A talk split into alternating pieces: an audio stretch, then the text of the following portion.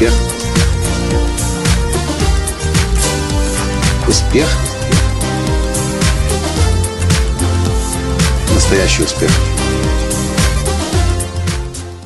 А вы задумывались над тем, сколько жить собираетесь?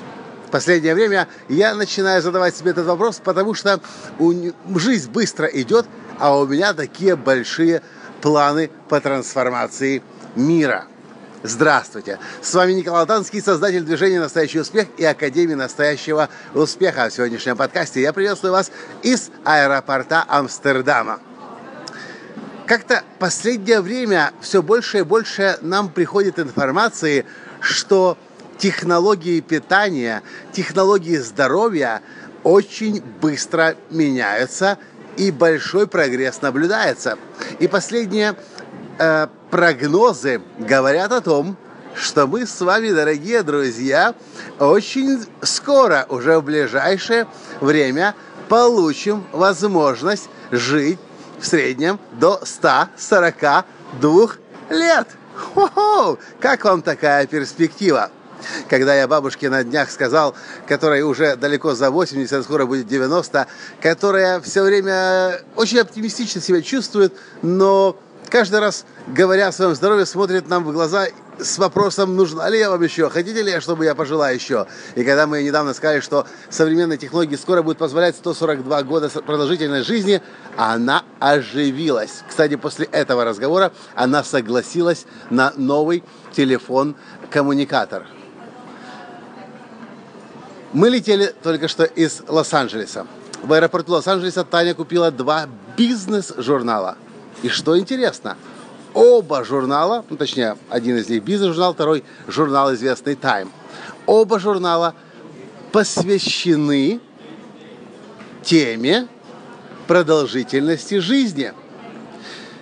И особенно меня впечатлила статья, которая звучала, называется «Почему президенты живут дольше?» Хо-хо. Вы задавали себе вопрос, вообще сколько живут президенты? Ну, я имею в виду президенты развитых стран. Я никогда не мог себе представить, что президенты вообще долго живут, после, потому что после такой сумасшедшей гонки, сумасшедшей стрессовой работы, как вообще можно еще жить?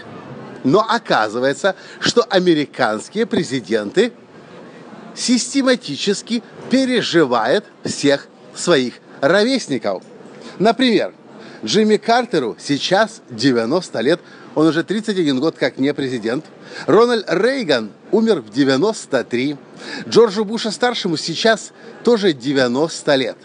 И что интересно, в девятнадцатом веке, когда средняя продолжительность жизни американского президента составляла, извиняюсь, американского мужчины составляла сорок семь лет, знаете, сколько эти засранцы президенты жили в среднем в девятнадцатом веке?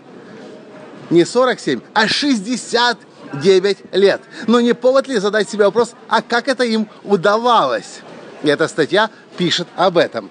Ну, конечно же, статья соглашается сразу, что, конечно, раз он президент, то будет у него хорошее медицинское обслуживание, и команда докторов, врачей всегда его сопровождает. И даже когда президентский срок заканчивается, президент, бывший президент, все равно получает лучшее в стране медицинское обслуживание.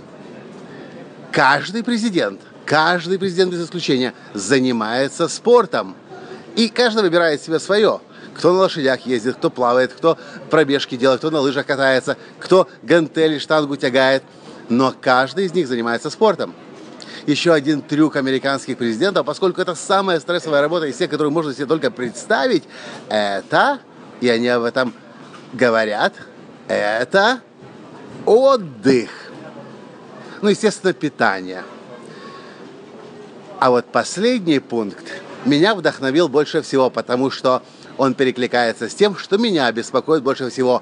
Как помочь семи миллиардам людей на Земле понять, зачем они в этот мир пришли? Работа большая. Времени, похоже, понадобится много. И как вы думаете, почему американские президенты живут дольше своих ровесников? А я вам отвечу на этот вопрос, ссылаясь на статью в последнем номере журнала Time. Ответ очень прост. Президент американский, когда заканчивает свой срок, его служба на благо Отечества и человечества, и Земли, и планеты не заканчивается. Они продолжают жить супер-мега-активной жизнью. Они выступают, они проводят лекции, они пишут книги, они создают движения, фонды. И они живут на полную, потому что знают и понимают, что от них зависит то, что будет в мире происходить. И я тоже верю в то, что когда мы знаем, зачем живем, если у нас есть миссия, которая направлена на помощь другим людям, то наше тело, наши мозги будут искать возможности и ресурсы для того, чтобы служить как можно дольше. Почему?